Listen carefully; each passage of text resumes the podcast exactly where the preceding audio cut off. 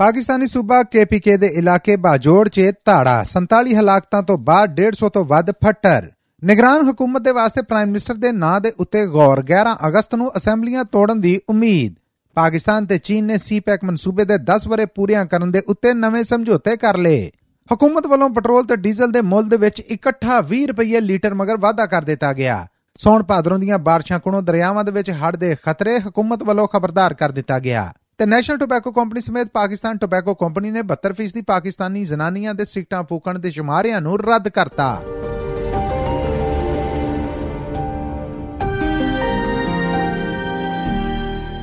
ਇਹ SBS ਪੰਜਾਬੀ ਹੈ। ਲਿੰਦ ਪੰਜਾਬ ਦੀ ਖਬਰਸਾਰ ਦੇ ਨਾਲ ਮੈਂ ਹਾਂ ਮਸੂਦ ਮੱਲੀ।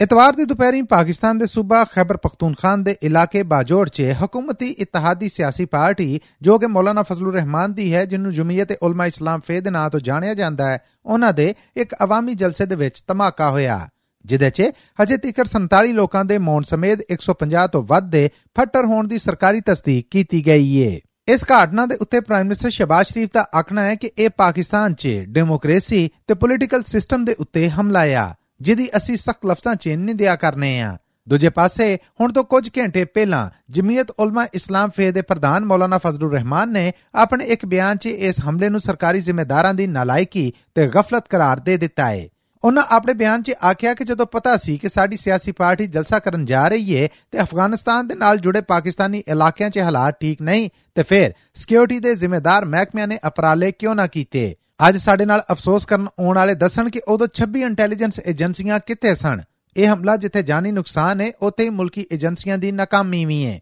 ਅਸੀਂ ਬੁਰੀ ਤਰ੍ਹਾਂ ਖੂਨ ਖਰਾਬੇ ਦੀਆਂ ਕਾਰਵਾਈਆਂ ਦਾ ਸ਼ਿਕਾਰ ਹੋਏ ਹਾਂ। ਯਾਦ ਰਵੇ ਕਿ ਇਸ ਹਮਲੇ ਦੀ ਜ਼ਿੰਮੇਵਾਰੀ ਕਿਸੇ ਲੜਾਕੂ ਗਰੁੱਪ ਜਾਂ ਤਨਜ਼ੀਮ ਨੇ ਕਬੂਲ ਨਹੀਂ ਕੀਤੀ। ਪਰ ਪਾਕਿਸਤਾਨ ਦੇ ਸਰਕਾਰੀ ਜ਼ਰੀਆਂ ਨੂੰ ਸ਼ੱਕ ਹੈ ਤੇ ਉਹਨਾਂ ਨੇ ਨਾ ਜ਼ਾਰ ਨਾ ਕਰਨ ਦੀ ਸ਼ਰਤ ਦੇ ਉੱਤੇ ਦੱਸਿਆ ਹੈ ਕਿ ਇਹ ਕਾਰਵਾਈਆਂ ਅਫਗਾਨਿਸਤਾਨ 'ਚ ਲੁਕੇ ਗਰੁੱਪਾਂ ਦੇ ਵੱਲੋਂ ਕੀਤੀਆਂ ਗਈਆਂ ਨੇ। ਯੂਐਨਏ ਨੇ ਇਸ ਹਮਲੇ ਦੀ ਨਿੰਦਿਆ ਕਰਦੇ ਹੋਇਆਂ ਹੁਣ ਤੋਂ ਥੋੜਾ ਚਿਰ ਪਹਿਲਾਂ ਬਿਆਨ ਦਿੱਤਾ ਹੈ ਕਿ ਹਮਲਾ ਕਰਨ ਵਾਲੇ ਜ਼ਿੰਮੇਦਾਰ ਤੇ ਉਹਨਾਂ ਦੇ ਸਾਥੀ ਜਿਸ ਵੀ ਮੁਲਕ ਦੇ ਵਿੱਚ ਲੁਕੇ ਨੇ, ਉਹਨਾਂ ਨੂੰ ਅੰਜਾਮ ਤੱਕ ਅਪਣਾਉਣ ਲਈ ਉਹ ਮੁਲਕ ਹੀਲਾ ਕਰੇ।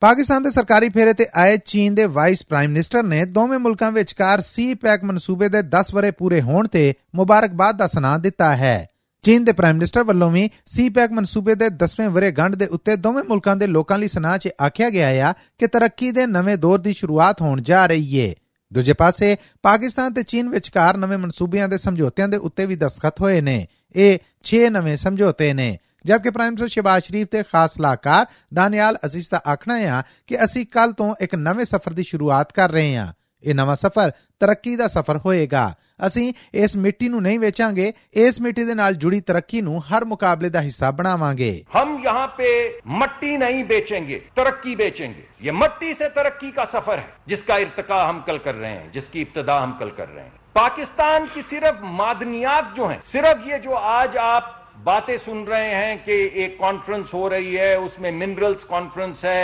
उसमें हम माइनिंग की बात करेंगे मादनियात की बात करेंगे मेटल्स की बात करेंगे सिर्फ मादनियात जो पाकिस्तान में मौजूद है उनका वैल्यू एडिशन नहीं यानी एक अगर धात निकलती है उसमें से कितनी गूगल्स निकलेंगी या उसमें से कितने एप्पल निकलेंगे उसकी बात नहीं कर रहा हूं ਇਹ ਸਨ ਪਾਕਿਸਤਾਨੀ ਪ੍ਰਾਈਮ ਮਿਨਿਸਟਰ ਦੇ ਸਲਾਹਕਾਰ ਦਾਨਿਆਲ ਅਜ਼ੀਜ਼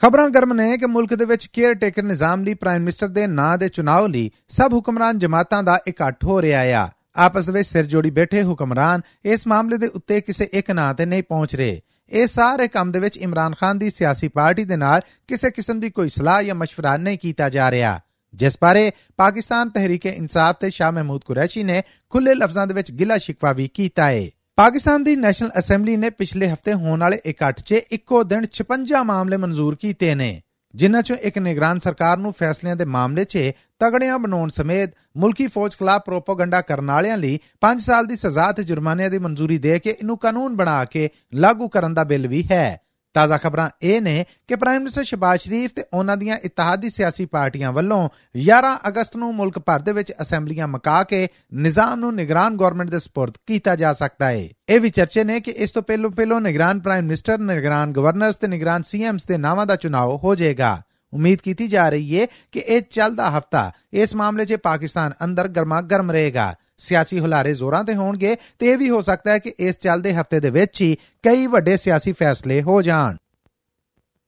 ਖਜ਼ਾਨੇ ਦੇ ਫੈਡਰਲ ਮਿਨਿਸਟਰ ਇਸਾਕ ਡਾਰ ਨੇ ਮੁਲਕ ਭਰ ਦੇ ਵਿੱਚ ਪੈਟਰੋਲ ਤੇ ਡੀਜ਼ਲ ਦੇ ਮੁੱਲ 'ਚ ਵੱਡੇ ਵਾਧੇ ਦਾ ਐਲਾਨ ਕਰਤਾ ਹੈ ਮੁਲਕ ਭਰ ਦੇ ਵਿੱਚ ਪੈਟਰੋਲ 20 ਰੁਪਏ ਲੀਟਰ ਤੇ ਡੀਜ਼ਲ 19 ਰੁਪਏ 95 ਪੈਸੇ ਲੀਟਰ ਮਗਰ ਮਹਿੰਗਾ ਕਰ ਦਿੱਤਾ ਗਿਆ ਆ ਸਰਕਾਰੀ ਐਲਾਨ 'ਚ ਇਸਾਕ ਡਾਰ ਨੇ ਆਖਿਆ ਕਿ ਇਹ ਵਾਧੇ ਅੱਜ ਤੋਂ ਹੀ ਲਾਗੂ ਹੋਣਗੇ। ਯਾਦ ਰਵੇ ਕਿ ਇਸ ਹੁਕਮਰਾਨ ਜਮਾਤ ਵੱਲੋਂ ਵਧਾਏ ਗਏ ਇਹ ਰੇਟ ਸ਼ਾਇਦ ਆਖਰੀ ਸਾਬਤ ਹੋਣ, ਕਿਉਂਕਿ ਉਹਦੇ ਮੁੱਲ ਵਧਣ ਜਾਂ ਘਟਣ ਦਾ ਐਲਾਨ 15 ਅਗਸਤ ਨੂੰ ਹੋਏਗਾ ਤੇ ਪਾਕਿਸਤਾਨੀ ਕਨਸਟੀਟਿਊਸ਼ਨ ਮੁਜਬ 14 ਅਗਸਤ ਦੀ ਰਾਤ ਨੂੰ ਹਰ ਅਸੈਂਬਲੀ ਆਪਣੀ ਮੁੱਦਤ ਪੂਰੀ ਕਰ ਦੇਵੇਗੀ। ਕੱਲ ਹੀ ਸਟੇਟ ਬੈਂਕ ਆਫ ਪਾਕਿਸਤਾਨ ਵੱਲੋਂ ਵਿਆਜ ਦੀ ਫਿਕਸ ਸ਼ਰ੍ਹਾ ਨੂੰ 22% ਤੇ ਕਾਇਮ ਰੱਖਿਆ ਗਿਆ ਸੀ ਜਿਹਦੇ ਤੋਂ ਬਾਅਦ ਉਮੀਦ ਕੀਤੀ ਜਾ ਰਹੀ ਸੀ ਕਿ ਮੁਲਕ ਦੇ ਵਿੱਚ ਮਹਿੰਗਾਈ ਘਟੇਗੀ। ਪਰ ਇਸ ਤਾਜ਼ਾ ਵਾਅਦੇ ਤੋਂ ਬਾਅਦ ਮੁਲਕ ਭਰ ਦੇ ਵਿੱਚ ਮਹਿੰਗਾਈ ਦੀ ਇੱਕ ਨਵੀਂ ਲਹਿਰ ਉੱਠਣ ਦਾ ਖਤਰਾ ਹੈ। ਸਿਆਸੀ ਪੰਡਤ ਇਸ ਹਕੂਮਤੀ ਫੈਸਲੇ ਨੂੰ ਆਪਣੇ ਪੈਰਾਂ ਤੇ ਕੁਹਾੜੀ ਮਾਰਨ ਦੇ ਬਰਾਬਰ ਕਰਾਰ ਦੇ ਰਹੇ ਨੇ। ਸੋਣ ਭਾਦੋਂ ਦੀਆਂ ਚਲਦੀਆਂ ਬਾਰਿਸ਼ਾਂ ਤੋਂ ਬਾਅਦ ਦਰਿਆਵਾਂ ਦੇ ਵਿੱਚ ਪਾਣੀ ਦੇ ਭਾਰੀ ਰੋੜ ਆਉਣ ਕੋਲੋਂ ਹੜ੍ਹ ਦਾ ਸਖਤ ਖਤਰਾ ਬਣਿਆ ਖਲੋਤਾ ਆ।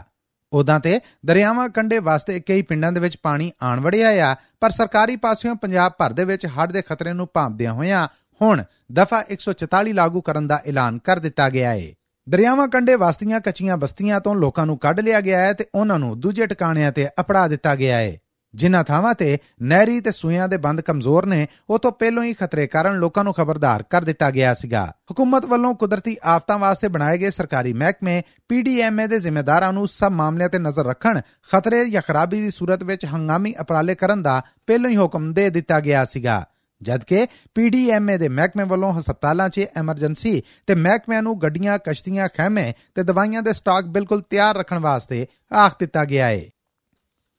ਪਾਕਿਸਤਾਨ ਟੋਬੈਕੋ ਕੰਪਨੀ ਤੇ ਨੈਸ਼ਨਲ ਟੋਬੈਕੋ ਕੰਪਨੀ ਐਸੋਸੀਏਸ਼ਨ ਨੇ ਇਸ ਸਰਕਾਰੀ ਦਾਅਵੇ ਨੂੰ ਰੱਦ ਕਰ ਦਿੱਤਾ ਹੈ ਕਿ ਪਾਕਿਸਤਾਨ 'ਚ 72% ਜ਼ਨਾਨੀਆਂ ਸੀਟਾਂ ਫੂਕਦੀਆਂ ਨੇ। ਮਾਮਲਾ ਉਦੋਂ ਮੀਡੀਆ ਦੇ ਵਿੱਚ ਚਰਚਾਯੋਗ ਬਣਿਆ ਜਦੋਂ ਪਾਕਿਸਤਾਨ ਟੋਬੈਕੋ ਕੰਪਨੀ ਦੇ ਸਰਕਾਰੀ ਜ਼ਿੰਮੇਦਾਰਾਂ ਨੇ ਨੈਸ਼ਨਲ ਅਸੈਂਬਲੀ ਦੇ ਫਲੋਰ ਤੇ ਬਰੀਫਿੰਗ ਦੇ ਦਿਆਂ ਹੋਇਆਂ ਦੱਸਿਆ ਕਿ ਮੁਲਕ 'ਚ ਸਿਗਟਾਂ ਦੀ ਕੁੱਲ ਖਪਤ ਦਾ 50% ਦੀ ਸਮਗਲ ਹੋ ਕੇ ਪਾਕਿਸਤਾਨ ਆਉਂਦਾ ਆ ਤੇ ਇਹਦੇ ਨਾਲ ਟੈਕਸ ਚੋਰੀ ਕਾਰਨ ਮੁਲਕੀ ਖਜ਼ਾਨੇ ਨੂੰ ਵੱਡਾ ਨੁਕਸਾਨ ਚੁਕਣਾ ਪੈਂਦਾ ਹੈ ਜਦਕਿ ਇਸ ਖਪਤ ਦਾ 50% ਦੀ ਸਿਰਫ ਮੁਲਕੀ ਪੈਦਾਵਾਰ ਤੋਂ ਪੂਰਿਆਂ ਹੁੰਦਾ ਆ। ਇਸ ਬਰੀਫਿੰਗ 'ਚ ਜਦੋਂ ਸਿਗਟਾਂ ਫੂਕਣ ਵਾਲਿਆਂ ਦੇ ਅੰਕੜੇ ਦੱਸੇ ਗਏ ਤੇ ਉਦੋਂ ਇਹ ਆਖਿਆ ਗਿਆ ਕਿ ਪਾਕਿਸਤਾਨ 'ਚ 72% ਜ਼ਨਾਨੀਆਂ ਸਿਗਟਾਂ ਫੂਕਦੀਆਂ ਨੇ, ਜਦਕਿ ਇਹ ਪੜਨ ਦੀ ਗਲਤੀ ਸੀ। ਅਸਲ ਸ਼ੁਮਾਰੇ 7.2% ਸਨ। ਜਿਹਦੇ ਤੋਂ ਬਾਅਦ ਪਾਕਿਸਤਾਨ ਟੋਬੈਕੋ ਕੰਪਨੀ ਤੇ ਸਰਕਾਰੀ ਮਹਿਕਮੇ ਨੈਸ਼ਨਲ ਟੋਬੈਕੋ ਕੰਪਨੀ ਨੇ ਵਜ਼ਾਹਤ ਕੀਤੀ ਹੈ ਕਿ ਇਹ ਇੱਕ ਬਿਆਨ ਦੀ ਗਲਤੀ ਹੈ ਮੁਲਕ 'ਚ ਸਿਗਟਾਂ ਫੂਕਣ ਵਾਲੀਆਂ ਜ਼ਨਾਨੀਆਂ ਦੀ ਗਿਣਤੀ ਇੰਨੀ ਨਹੀਂ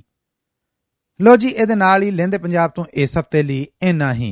ਆਉਂਦੇ ਹਫ਼ਤੇ ਕੁਝ ਹੋਰ ਖਬਰਾਂ ਦਾ ਨਿਚੋੜ ਲੈ ਕੇ ਮਸੂਦ ਮੱਲੀ ਐਸਪੀਐਸ ਪੰਜਾਬੀ ਦੇ ਸਭ ਸੁਣਨ ਵਾਲਿਆਂ ਦੇ ਰੂਬਰੂ ਹਾਜ਼ਰ ਹਾਊ